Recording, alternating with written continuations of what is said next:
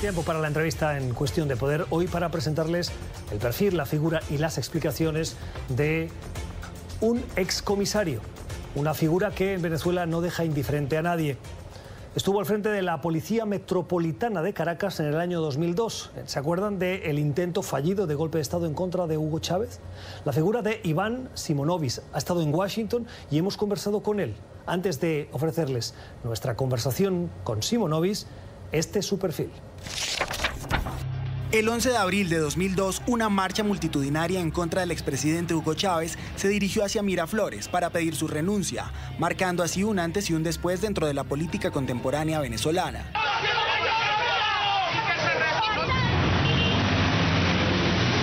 Esta manifestación sería el inicio del eventual intento de golpe de Estado al fallecido presidente Hugo Chávez, que culminó con un saldo rojo de 19 muertos y 127 heridos, entre simpatizantes del chavismo y la oposición. A partir de ese día, Iván Simonovis, en ese entonces el jefe de seguridad ciudadana de Caracas, pasó a ser uno de los nombres más sonados y emblemáticos dentro de la opinión pública.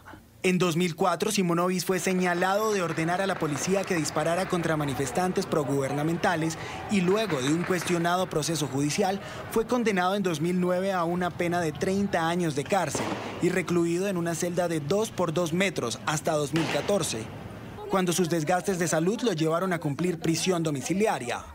Fue así como se convirtió en uno de los primeros presos políticos del expresidente Chávez.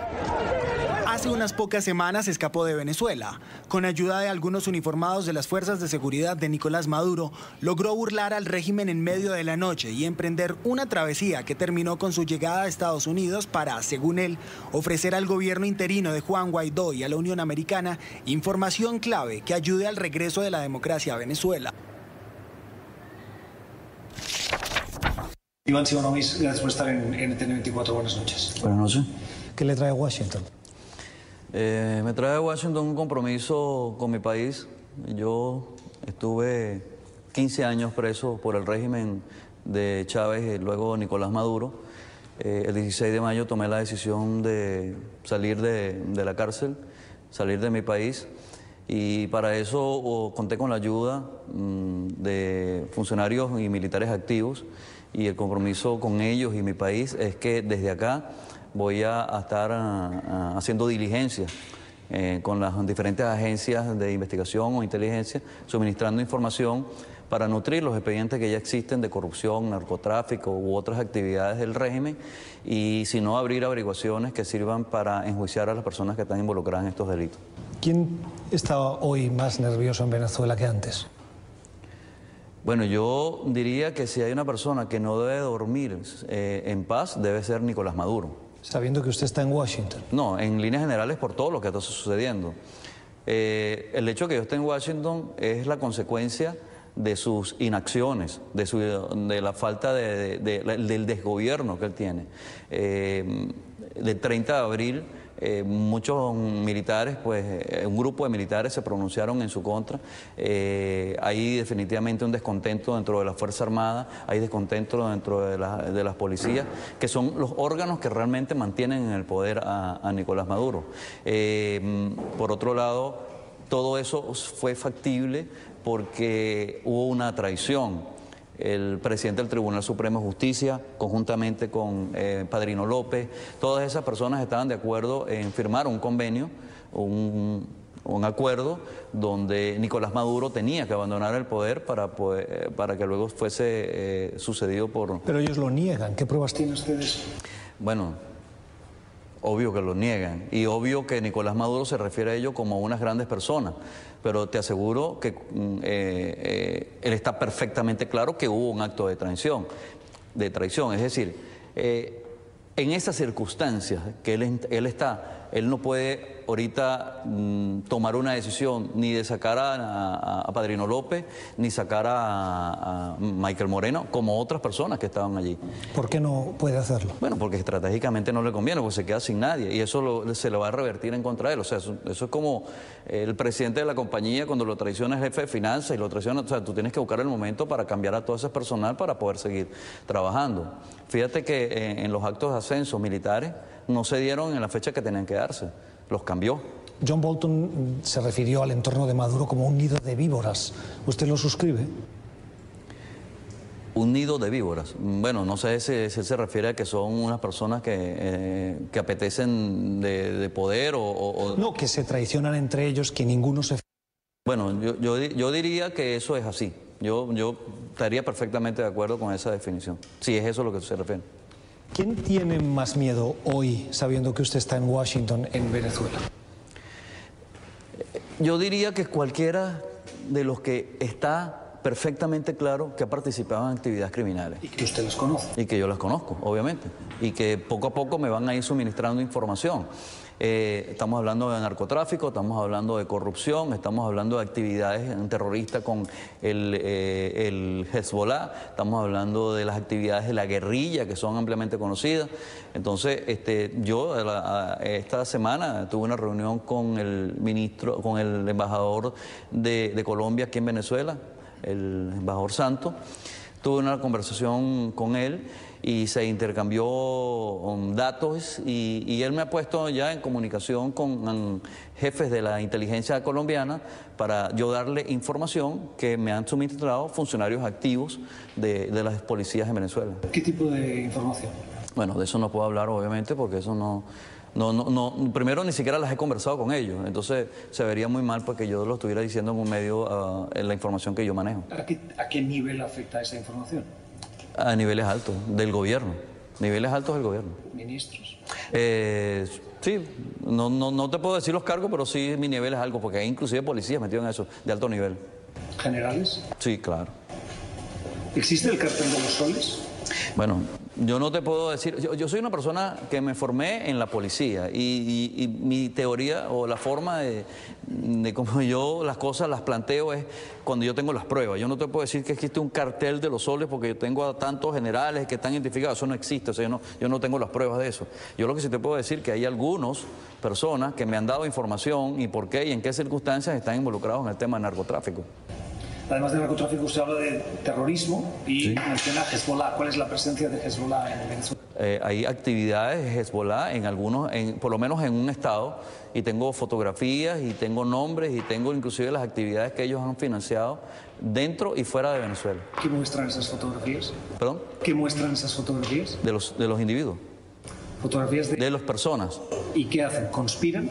Eh, bueno, tengo, las, tengo identificada, tengo fotografías de personas ¿verdad? que pertenecen a Hezbollah y están radicados en algún estado de Venezuela. Y esas actividades que ellos están allí, haciendo allí son actividades terroristas. Esos individuos a los que usted se refiere, ¿qué buscan en Venezuela? Ellos son parte eh, de los grupos que eh, el régimen ha eh, trasladado a Venezuela, creando células que les pueden ah, operar libremente. O sea, para, empezar, están en un país sin ningún tipo de inconveniente que nadie los está buscando. Pueden disfrutar de la libertad sin que nadie los esté buscando. Tienen identificaciones falsas, pueden, pueden tener un negocio, tienen una, eh, una vida normal. Eh, eh, y, en contraprestación, esta gente le presta, le da asesoría, les presta algún tipo de, eso, de asesoría al gobierno sobre actividades terroristas. Y ellos desde allí planifican cosas que se, eventualmente se pueden hacer en otros países. ¿Eso afecta a la seguridad nacional de Estados Unidos? Eso afecta a la seguridad nacional del mundo porque no es los Estados Unidos, lo único que se pueden afectar por el terrorismo. Puede ser Colombia, puede ser Ecuador, puede ser México, cualquier país, Europa. ¿Las actividades de narcotráfico también afectan a Nicolás Maduro? No tengo información directa, e insisto, yo no quiero decir cosas que en las cuales no me constan. No tengo información directa que él esté involucrado en actividades criminales de, de, narcotráfico. Pero es público y comunicacional que su familia estuvo involucrada. Aquí están dos sobrinos presos por el tema de narcotráfico. Ahora, ¿hasta dónde llegan esos tentáculos? No lo sé. ¿Quién le trae a usted a Estados Unidos? Yo tengo un compromiso no solamente con las personas que me están dando esta información, sino tengo un compromiso con mi país. Eh, tengo un compromiso, porque es el compromiso que, digamos, existe desde que yo juré respetar la ley. En el año 81 me gradué de detective de la Policía de Investigación Criminal de mi país y desde esa época he dedicado mi vida a esto, a enjuiciar, a buscar elementos que involucren a las personas en actividades eh, ilegales. Eh, o sea, yo soy un hombre de justicia. ¿Qué me trae aquí? Bueno, yo tengo la, experiencia, tengo el conocimiento, tengo el entrenamiento necesario para hacer ese tipo de actividad. ¿Qué voy a hacer? Reunirme con los homólogos míos en este, este país para suministrar la información y planificar estrategias que sirvan para eh, mm, poder enjuiciar a estas personas o de manera inmediata o una vez que el régimen caiga. ¿Esos funcionarios son funcionarios de la DEA y de la CIA? DEA, CIA y FBI. ¿El FBI también? Sí, bueno, hay, lo que pasa es que yo no, yo no, no conozco la legislación americana. O sea, yo sé que ahí eh, yo planteo cuáles son los temas y muy posiblemente ellos dirán esto lo va a manejar este, esto lo va a manejar otro. Ahí, por ejemplo, cuando estamos hablando de corrupción, hay finanzas y muy posiblemente sea el FBI el que le interese ese tipo de cosas. Si hablamos de narcotráfico, me imagino que va a ser la DEA la que trabaje ese tipo de actividad. Y si hablamos de terrorismo, me imagino que será la CIA la que le interese la información. Antes hablábamos de Nicolás Maduro y usted cuestionaba la posibilidad que él tenía de cambiar a determinadas figuras dentro de el gobierno. ¿Maduro manda o quién manda en Venezuela? Yo no sé quién manda, pero Maduro no. Es decir, puede ser que sea la figura que aparece del régimen como el individuo mm, que mantiene el control de todo, pero no existe ese control. Y una prueba de eso es que estoy yo aquí uno de los prisioneros políticos más antiguos y en las cuales ellos se han afianzado mucho y en los cuales ellos han buscado todo el tiempo destruir y han descalificado de muchísimas maneras y que me han hecho de todo para destruirme. Sin embargo, aquí estoy, con ayuda de su gente. Continuamos en Cuestión de Poder, en nuestra conversación con el excomisario de la Policía Metropolitana de Caracas, Iván Simonovis, que está en Washington y que hoy nos ha concedido estos minutos para conversar con Cuestión de Poder. Usted llega a Estados Unidos conociendo la realidad de Venezuela, si bien estuvo preso, primero en una cárcel, después en, casa por cárcel, si no estoy mal, y se ha referido a los hechos del 30 de abril, en el que hubo un alzamiento cívico-militar que luego fracasó. ¿Las Fuerzas Armadas en eh, Venezuela siguen apoyando a Maduro? La Fuerza Armada al igual que la policía, son organizaciones subordinadas y disciplinadas.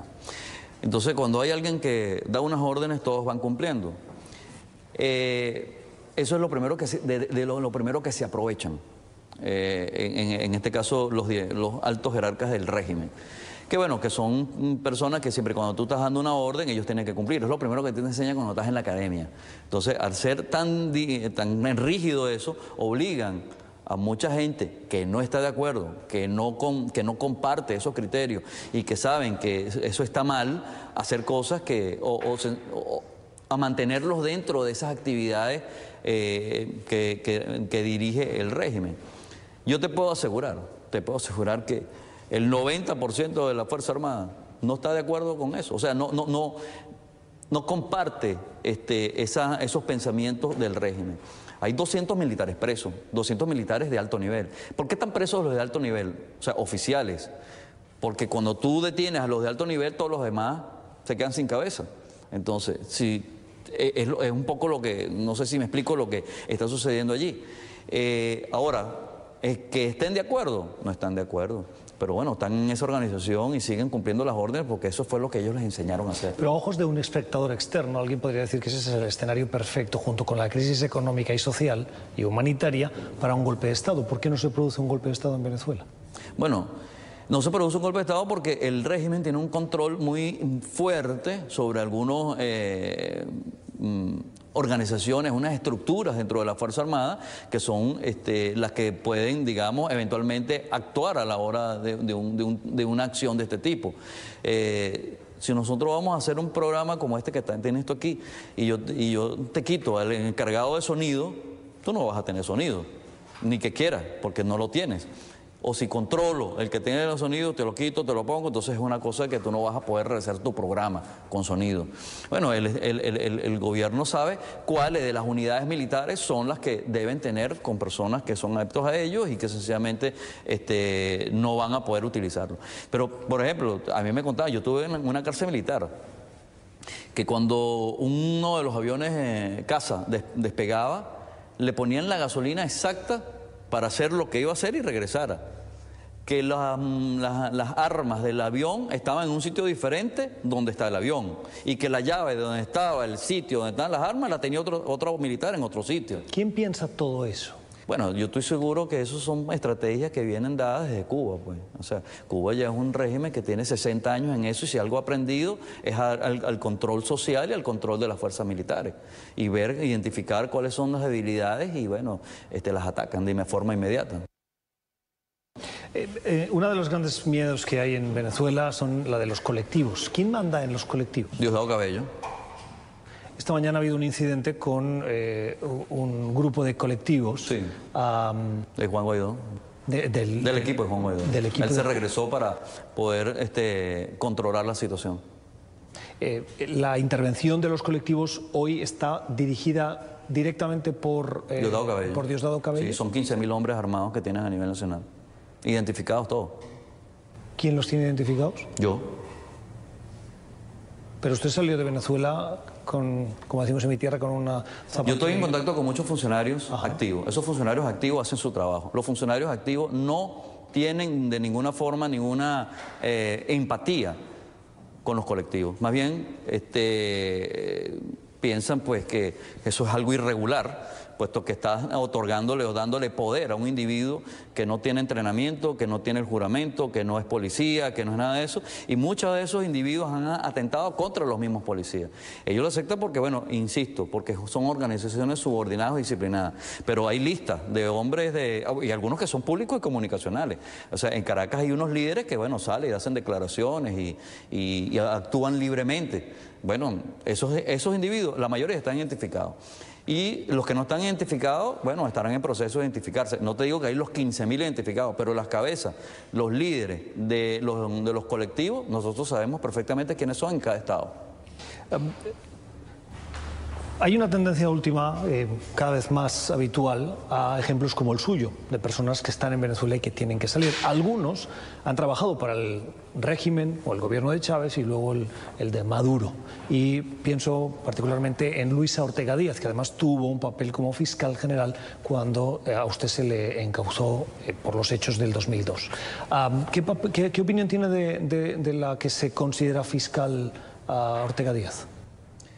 Luis Ortega Díaz no era fiscal general cuando mi caso, era la fiscal del caso, fue la que ejecutó la, acusación. Y Luis Ortega Díaz este, ha participado o, estuvo involucrada en varios de los hechos irregulares judiciales que eh, eh, el régimen de, Maduro, de, de Hugo Chávez y de Maduro hicieron para eh, poder em, para poder detener para poder enjuiciar a personas inocentes. Y digo inocente porque tú en Venezuela el hecho de disentir es un delito. Entonces cuando tú disientes de las opiniones del gobierno, sencillamente te encausan. ¿Qué opino de ella? Bueno, mira, yo pienso que ella hizo lo correcto tarde lo correcto lo está haciendo tarde.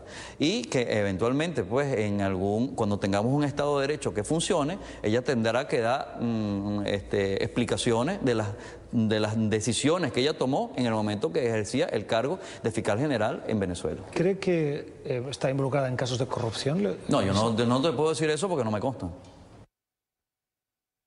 ¿Cómo ve la salida a la situación en Venezuela?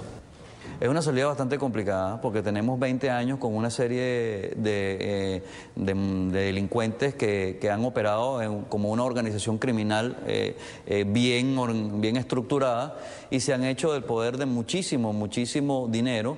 Y, bueno, ellos saben que eso, el día que dejen de tener el poder, van a ir todo, van, van a ser enjuiciados. Eh, la solución pasa por varias etapas. Una de ellas es que, bueno, el venezolano tiene que entender que esto es una situación compleja, difícil, y hay que tomar decisiones para salir de esta, de esa, de, lo que estamos viviendo. Otra es el apoyo internacional, que ya tenemos eh, este apoyo. Y la tercera, yo diría, bueno, en la parte de la política de la parte política de la oposición, los políticos de oposición. O sea, hay tres, tres elementos que para mí tienen que estar alineados y tienen que estar perfectamente eh, estructurados para que nosotros podamos salir del régimen de Nicolás Maduro. ¿Teme usted por su vida? Bueno, para empezar, yo soy policía desde el año 81. Eh, me jugué la vida, toda mi vida. Y eso de temer por la vida, mm, yo diría que es una pregunta que siempre estuvo entre las cosas que pueden pasar. O sea, uno puede morir cruzando una calle no, pero, ya me entiende. Sí. usted está enfrentando a un régimen eh, que tiene actividades de narcotráfico. Forma parte, forma parte de las cosas que yo con las cuales tengo que vivir. Si existe la posibilidad de que me hagan algo, bueno, aquí estoy. No, no, no, no es algo que me quite el sueño, ni mucho menos. ¿Qué le dice a Nicolás Maduro si lo tiene ahora adelante? Que mejor es que salga, que renuncie, que se vaya, que se vaya tranquilo y que no espere el último momento. ¿Por qué? ¿Qué pasará en ese último momento? Bueno, puede ser peor para él, porque si tú esperas el último momento para salir de una situación crítica como esta, puede ser que, que la situación sea más complicada, más fácil que agarrar la maleta e irse. ¿Cree que estamos cerca de esa situación? Eso es una decisión del pueblo venezolano y, del mundo. Eso no es una decisión que yo no lo puedo decir y no, no puedo decir cuándo se va a tomar esa decisión.